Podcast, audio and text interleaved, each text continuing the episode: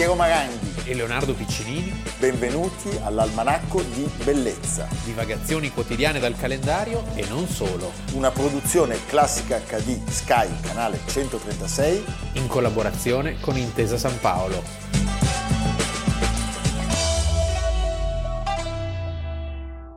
Almanacco di Bellezza, Leonardo Piccinini con snellezza. Piero Maranghi con allegrezza. Bellissimo, la puntata è finita. Basta, noi andiamo. A domani. Abbiamo fatto la rima con grande sforzo intellettuale. Sì. Hai visto che ho cominciato anche a sudare?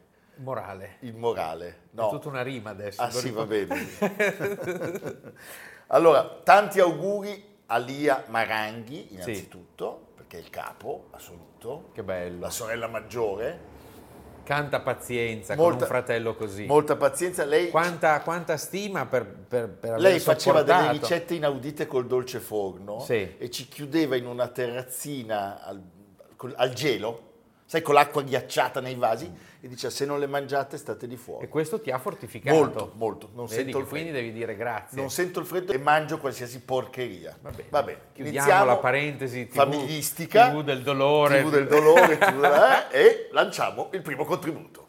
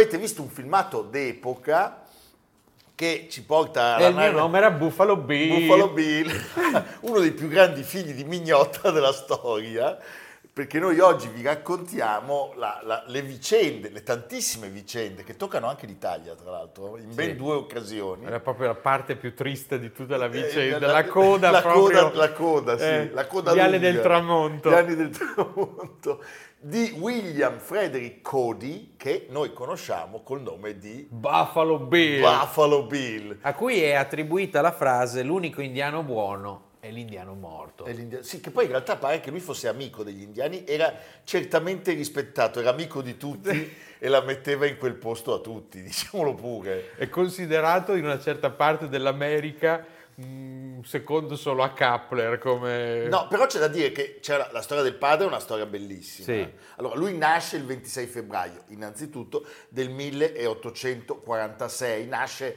a Leclerc in In una fattoria dell'Iowa. de- dell'Iowa e poi eh, si, trasferisce, si trasferisce in Kansas. Il padre, Isaac Cody, è Un uno cowboy, strenuo, no? è uno strenuo nemico dello schiavismo. Ah, ecco. No, scusa, è per questo Eh, ci questo- lascia la ghirba, Sì. lo ammazzano. Sì, però... Lui tiene un discorso contro lo schiavismo e poco dopo viene fatto fuori e eh, all'età di 14 anni il giovane William diventa uno dei corrieri a cavallo del Pony Express, cioè il servizio di posta prioritaria. che, colle- che collegava le due, le due coste e, e lui era un ispano-irlandese di origine e tutta la prima parte della sua vita nasce dal fatto che era uno che conosceva il territorio, per cui lo chiamavano, dice fai tu perché noi non siamo Noi non molto sappiamo dove pratici. andare. Quindi lui a, a 12 anni viene assunto per accompagnare, scortare e guidare le carovane attraverso la prateria.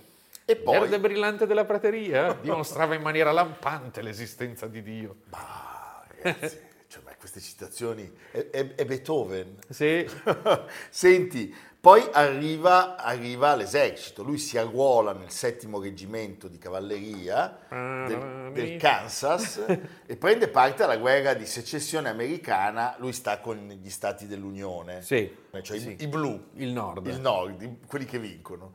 Allora, durante una sosta al campo militare di St. Louis conosce un'italo-americana Luisa Federici. da cui avrà quattro figli dopo averla sposata nel 1866 e dopo la guerra cosa succede? Lui viene assoldato Dalla Kansas Pacific, sembra proprio una storia da film sì, western. dalla compagnia ferroviaria Manca solo Ferzetti con la gamba. meraviglioso, Sergio Leone. eh? Lui deve fornire la carne agli operai addetti alla costruzione della ferrovia. E lì comincia No, ma un, un una- macello. Una mattanza senza redenzione. 12 bisonti al giorno. Il bisonte in America si chiama Buffalo, e quindi Buffalo Bill. esattamente. Cioè lui pare che durante quei 18 mesi di lavoro ne abbia atterrati 4.282. E, e questo chiaramente cos'è che fa? Una- un disastro per l'economia delle tribù native, perché vivevano Certo. di bestiame. Quindi sai, li porta alla fame Sì, sì, è sostanzialmente. paragonabile ai giapponesi con le balene. Sì. Eh? Lui comunque nel frattempo aveva- si era messo in luce anche per alcuni episodi, tipo una corsa ininterrotta di 450 km Col cavallo. col cavallo in una zona infestata da banditi, perché c'erano anche i banditi, e dagli indiani, che gli indiani erano cattivi. eh. Indiani, poi non si chiamano indiani, I ma nativi, i nativi. i nativi, nativi. i nativi. Va bene. C'è un avversario, uno sfidante, tale Bill Comstock, che è un altro cacciatore di, di- di bufali. Che non è passata la storia, ma si chiamava anche lui Bill però. E loro si danno 8 ore di tempo e Buffalo Bill vince 68 a 48. I bufali non erano certamente molto contenti No, di, di questi, di questa gara sulle loro di questi spalle. giochini, capisci? Cosa succede? Succede che lui ritorna nell'esercito come, come guida ed esploratore affianca soprattutto le truppe nelle spedizioni contro, contro gli indiani. Eh, addirittura è anche al fianco del generale Custer, si merita una medaglia d'onore e durante la campagna di conquista del West lui combatte a più riprese contro i nativi americani, anche se C'è chi dice. c'è chi dice che nutrisse un grandissimo rispetto per loro, eh, conosceva la loro lingua, conosceva le loro usanze, in particolare conosceva la tribù dei Sioux e veniva chiamato da Carogna, loro... No, pensa, purtroppo no, lo chiamavano il Pashka, ossia capo dai capelli lunghi. sì, perché erano troppo buoni. Sì. eh? Nel 1872, pur di prendere un po' di sgay, Pensa all'orrore di l'orrore questo- di questa spedizione. No, una cosa- Eh, perché probabilmente poi arrivavano gli europei a Immagini Quanto vedere... era viziato questo che arrivava, no? E dice ammazzami un indiano, Il così. figlio dello zar di Russia. Il Granduca Alexei Romanov Dove stanno gli indiani? e lo porta appunto, era la- l'avventura dei facoltosi europei che andavano a vedere Sì. Certamente poi vedevano le mattanze, l'orrore. Sono un po' come quelli che si fanno portare nelle tenute in Toscana i gorilla e poi li abbattono. Quelli che vanno giù a fare le grandi battute là con i poveri elefanti, le zanne. Allora, c'è un grande omaggio a, a Buffalo Bill in un film straordinario. Straordinario, un film del 1976, è interessante come nel 76 succedono due cose. Esce il film di Robert Altman ed esce l'album di Francesco De Gregori. di Francesco De Gregori. Il film di Altman con Paul Newman, Geraldine Chaplin, Harvey Keitel, Bar Lancaster, purtroppo pesantemente tagliato dal produttore Dino De Laurentiis, ma vince l'Orso d'Oro. L'Orso Berlino. d'Oro. Vediamone un passaggio. Settle back in your seats, ladies and gentlemen. You are about to become a part of American history. Dino De Laurentiis presents the David Susskind production of Robert Altman's inimitable luster, Buffalo Bill and the Indian, or Sitting Bull's history lesson. This magnificent entertainment stars Paul Newman as the monarch of the Wild West, the noblest whiteskin of them all, William F. Cody, Buffalo Bill. Someday my hair is going to be as long as Custer's. Joel Gray is the producer. Nate Salisbury doesn't long win, but he does want to say he's proud that you're proud. What do you mean by that? Kevin McCarthy as the publicist. This is an extremely impressive assemblage. Geraldine Chaplin as Annie Oakley. Harvey Keitel as the nephew. Control yourself. Frank Gackwitz and Will Sampson as Sitting Bull and his interpreter. Chief Sitting Bull has chosen to speak through me. Pat McCormick and Shelley Duvall as the president and his first lady. Great Father, Sitting Bull has waited to ask you a very simple thing for his people. I remind you that in government, nothing is simple. And Burt Lancaster as Ned Buntline. Poi la, la sua fama di eroe della frontiera è molto accresciuta grazie a scrittori e giornalisti che iniziano a raccontare le sue gesta, ingigantendole spesso a dismisura, e la storia dell'America di quel tempo è perfetta per essere ascoltata perché è affascinante, esotica, ci sono dei personaggi mitici.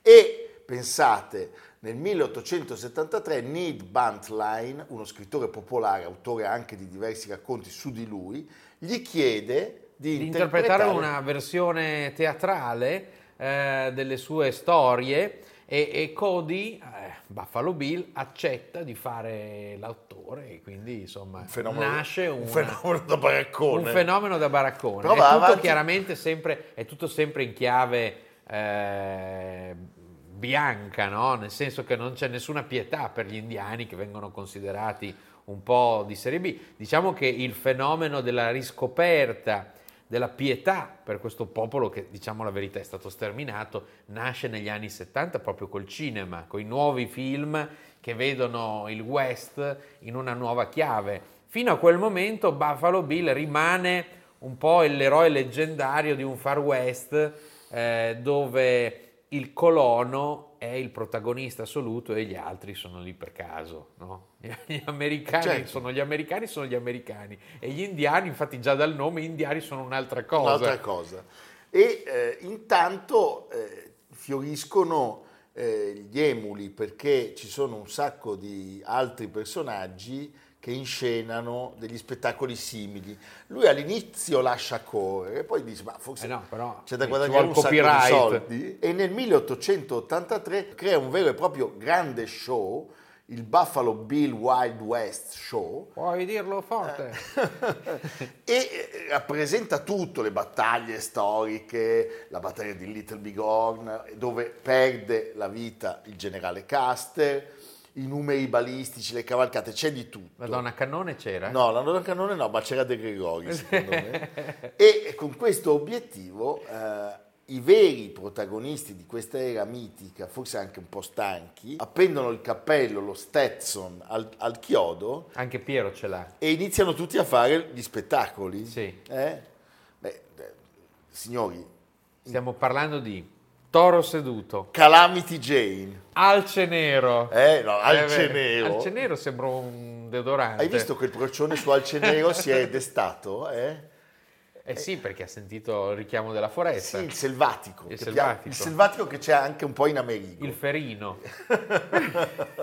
More Allora, Ferrarum. la tournée prima ha un successo straordinario negli Stati Uniti, poi arriva in Europa e addirittura nel 1890 e nel 1906 si Eh, per il tocca Sempione. il bel paese. Quando aprono il traforo del Sempione nel Tutti qui, 1906 eh. a- 119 spettacoli, ci sono le foto degli indiani in giro a Venezia, no vabbè, kitsch assoluto. all'Arena di Verona. No. Eh. Beh, questo ancora è l'arena di Verona, diciamo che Beh, è più se non ci giusto. sono i faraoni ci sono gli indiani. Pare che abbiano chiesto anche di andare alla Scala, Sì. ma allora il sovrintendente ha detto di no. No. No, Perché- ha detto no, meglio noi facciamo l'opera lirica. Eh sì. Eh, va bene, Sassolini così. Sì, così che- Eh, un contributo. Si esibì in questo recinto costruito apposta a Piazza d'Armi con mille invitati eh, gratis e un pubblico di un certo livello perché il biglietto costava caro, da una lira a 5 lire. Però fu un buon, un buon incasso perché arrivò a 18.000 lire quasi e si diceva in giro che i bagarini, chi non aveva potuto, se l'ero comprata anche a 50 lire, che mi pare un po' tanto. E allora la gente, pur di vedere questo spettacolo, si arrampicava addirittura sugli alberi. E alla fine del medesimo, lui, come faceva sempre, tanto non gli dava mai retta nessuno, sfidò il pubblico 500 lire chi avesse avuto coraggio di misurarsi con uno dei suoi cavalli selvaggi. Però gli andò male perché nel pubblico c'erano Rado Gaetani, che il pros- dopo poco diventerà sindaco di Roma, e che immediatamente intuì, capì che i metodi di questa gente erano di una brutalità, di una ruttezza inaccettabile, perché gli animali venivano trattati veramente in maniera feroce, con mezzi proprio brutali. E allora si arrabbiò e eh, non solo accettò, ma ribaltò la sfida e disse provate voi con uno dei nostri puledri.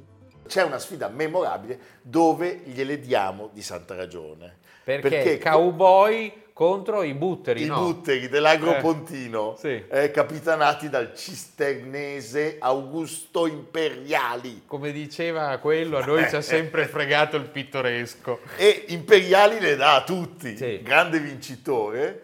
E poi, eh, però, gli italiani, ahimè, incominciano in questa E prassi gli americani, eh, la- che è arrivata ai giorni nostri. non c'era ancora la Coca-Cola. No, non c'era la Coca-Cola, però c'erano i popcorn e lo zucchero filato.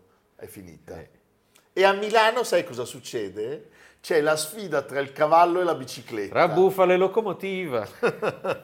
la differenza salta agli occhi. Lui fonda anche una città col suo nome, si chiama Cody. Sì, nel Wyoming. Nel Wyoming. Bel posto, eh, ve lo consiglio, che c'è è- una gran vita. Sì, ma è di fianco al parco di Sì, Yellowstone. sono tutti molto raffinati ed eleganti. Si iscrive alla massoneria e poi... Anche? Sì, Ma poi- que- quella buona que- ancora. Beh sì, diciamo... non c'era ancora il il venerabile. venerabile non c'era. Però gli sarebbe piaciuto. Secondo me da pazzi. Un Buffalo Bill. Ma secondo me lui è passato da Arezzo e probabilmente già Beh, c'era Berlus- era un figlio BB. Berlusconi, Buffalo Bill. Senti, nel 1917 a 70 anni muore e Oh. viene seppellito in ora. Colorado, eh, a est della città di Denver. Pensate, qualche tempo prima di morire Per fa- non farsi mancare nulla. diventa anche cattolico, eh, Probabilmente... Papa Pecci che era... Eh no, si era fatto ricevere anche dal Papa. Sì, Leone XIII, quello del Rerum Novarum. Rerum Novarum, appunto. Appunto, eh, proprio questa è la Novarum.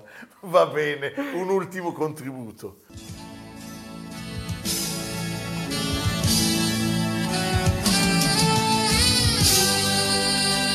E mi ricordo infatti un pomeriggio triste.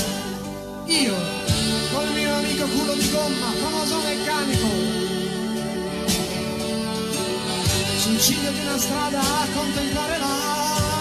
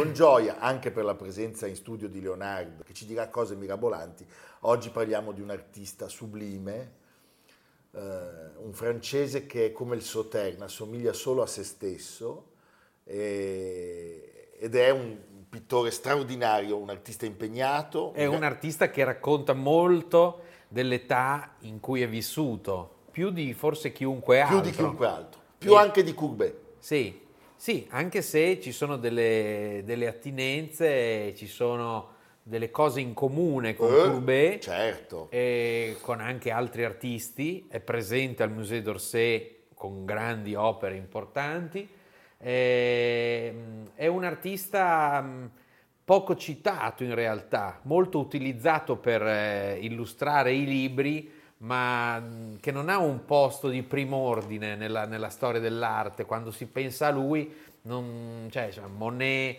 Manet, Renoir, Corot. Eppure all'epoca fu di straordinario successo, tant'è che pagò con la propria libertà, Sì, con la, la sua fortuna.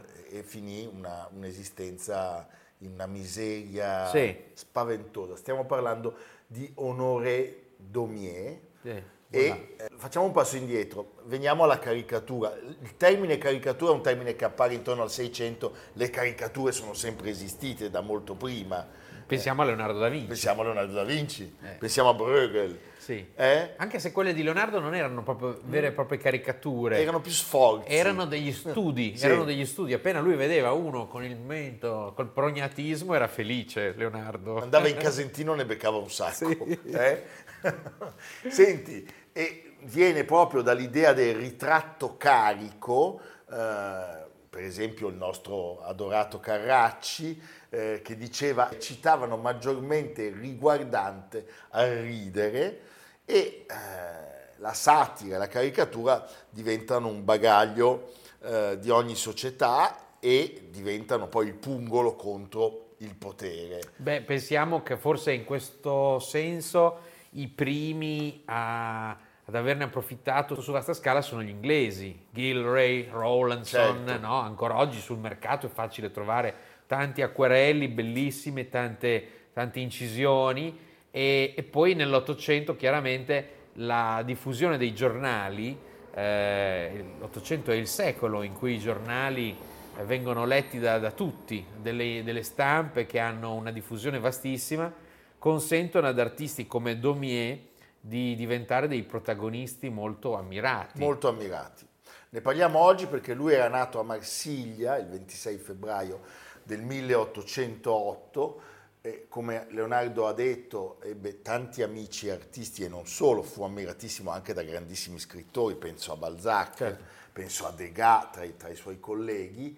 Eh, Balzac lo- arrivò a definirlo il Michelangelo della, della caricatura. Potremmo anche aggiungere, non l'abbiamo detto prima, non è in realtà un artista di caricature, però anche qui siamo in mon- nel mondo inglese, osserva acutamente la realtà come fa Daumier, eh, William Hogarth. William Hogarth, certo. William Hogarth ehm, individua i, i tic, le, ehm, le passioni, le pulsioni, le stramberie dei propri contemporanei. Daumier, lasciami dire, è anche un pittore che guarda alla Spagna. Sì, nel suo modo di dipingere Certo. e a certe esasperazioni, per esempio Goya. di Goya, esatto.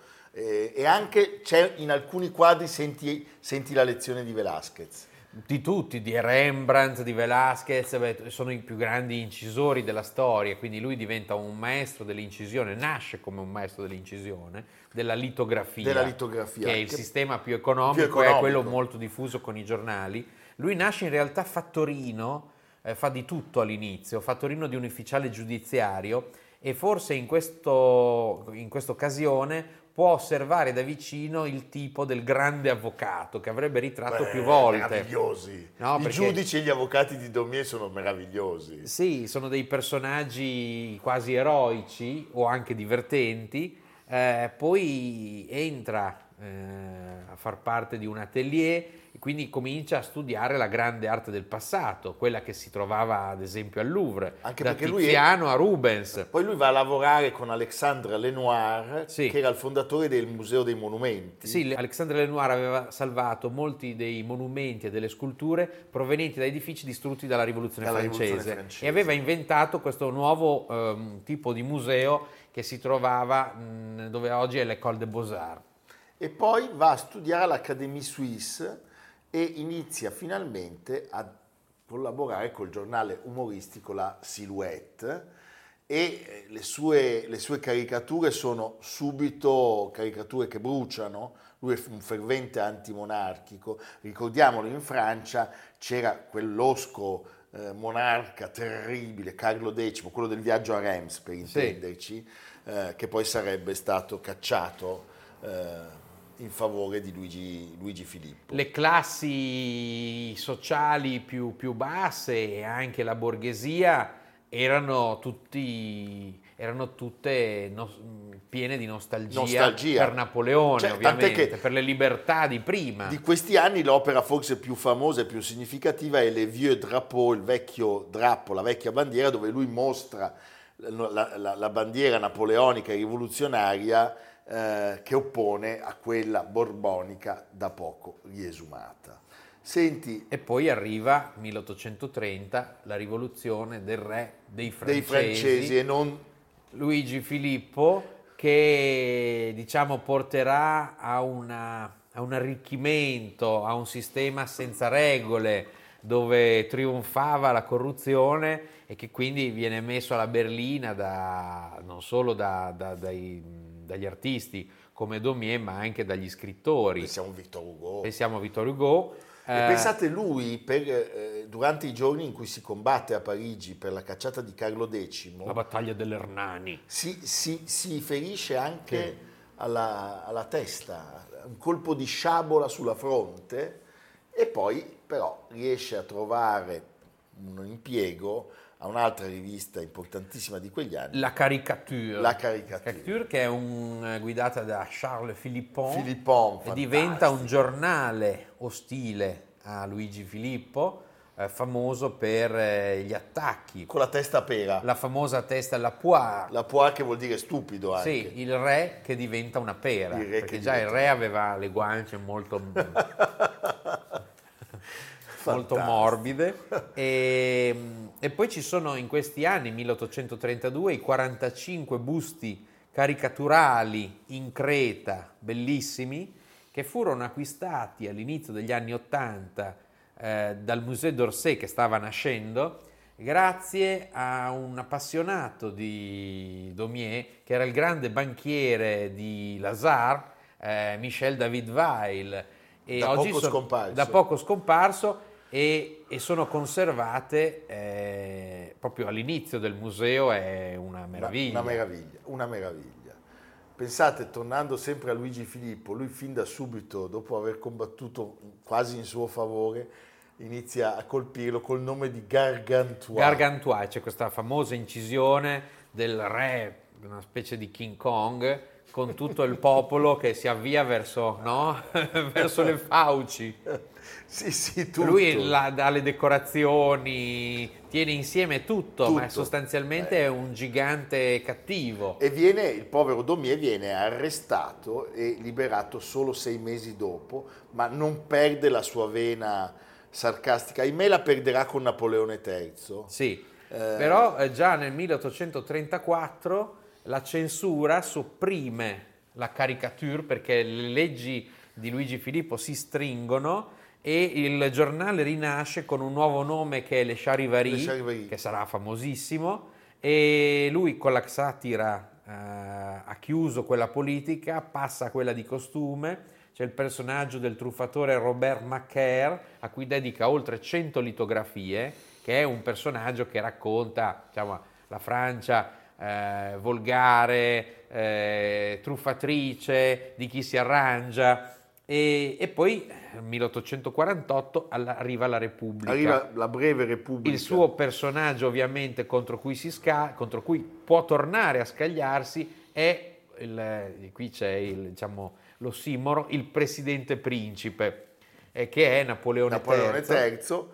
E E Ratapual, è, che lui raffigura anche in bronzo, è questa, questa figura di, così, di, di- di amico sodale di Napoleone III e che viene preso in giro eh, pesantemente. pesantemente, tant'è che dopo il colpo di Stato lui Sì. di fatto si mette a dipingere e per fortuna dico io Si mette a dipingere ma non cessa di occuparsi di temi, eh, in questo caso sociali. sociali, perché lui racconta gli ultimi, lui mostra gli ultimi. Siamo a metà del secolo, nel frattempo è diventato amico di grandi artisti, infatti è, è esposto insieme a loro, eh, Corot, Millet soprattutto. Millet. È un dipinto fantastico come la lavandaia che si trova al Musée d'Orsay, che fu comprato nel 1927 grazie al nonno di David Weil, per cui una, una- una sorta di continuità Della famiglia. sì, di, di passione. E allora era al Louvre perché il Musée d'Orsay ancora non esisteva e poi è confluito. Certo,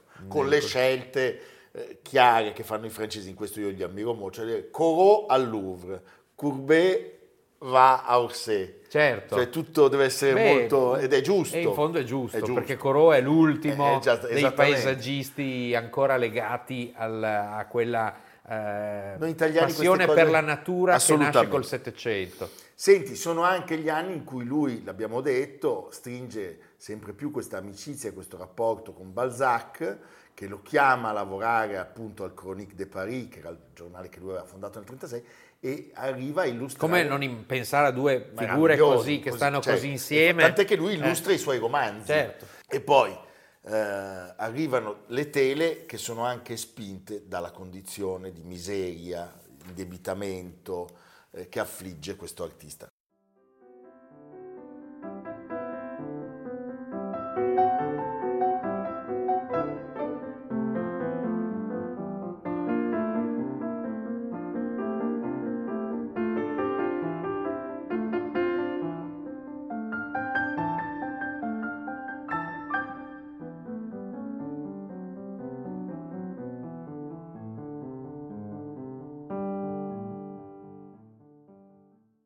Senti Leonardo, le maschere, gli attori del teatro della comédie française, il, il ciclo meraviglioso dedicato a Don Chisciotte, A Don Chisciotte è un po' anche raccontare di sé, un po' raccontare di sé e, e racconta la Parigi che continua a vedere, una Parigi che cresce e che porta con sé splendore e miseria, cioè nel senso che le classi eh, che vengono dalla campagna e che affollano i quartieri più miseri, eh, che sono ai margini insomma, di, questa, di questa nuova città che cresce, eh, sono i suoi mh, protagonisti per definizione. E, e la gloria gli viene riconosciuta. Pensate, Baudelaire arriva a incitare i lettori dicendo sfogliate la sua opera e vedrete sfilare agli occhi nella sua realtà fantastica e aggressiva tutto quello che una grande città raccoglie di vivo, di grottesco. Sono Daumier- straordinarie le ombre perché in questo periodo lui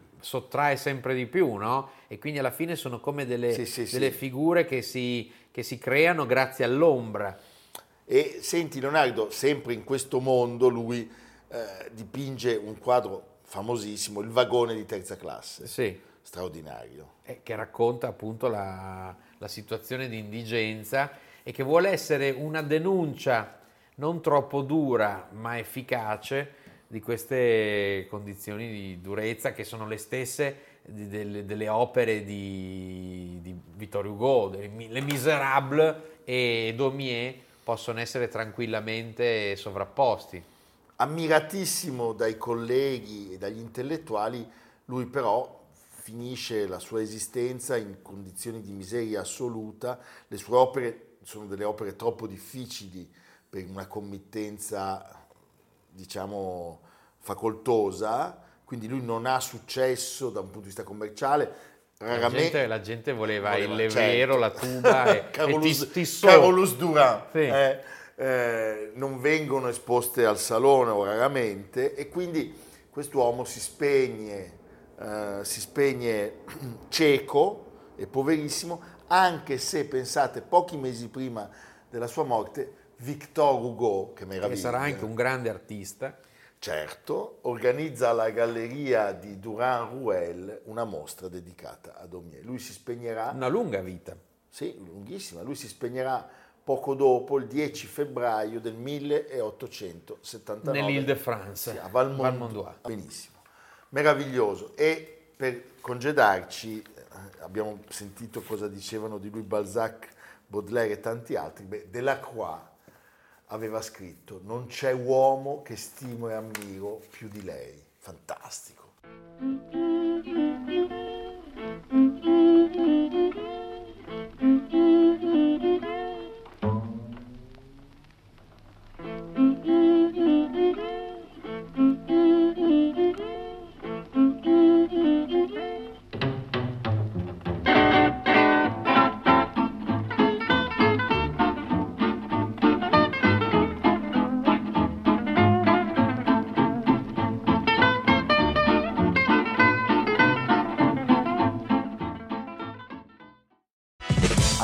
Bellezza a cura di Piero Maranghi e Leonardo Piccini. Con Lucia Simioni, Samantha Chiodini, Silvia Corbetta, Jacopo Ghilardotti, Paolo Faroni, Stefano Puppini. Realizzato da Amerigo Daveri, Domenico Catano, Luigi Consolandi, Simone Manganello, Valentino Puppini. Una produzione classica HD, Sky Canale 136 in collaborazione con Intesa San Paolo.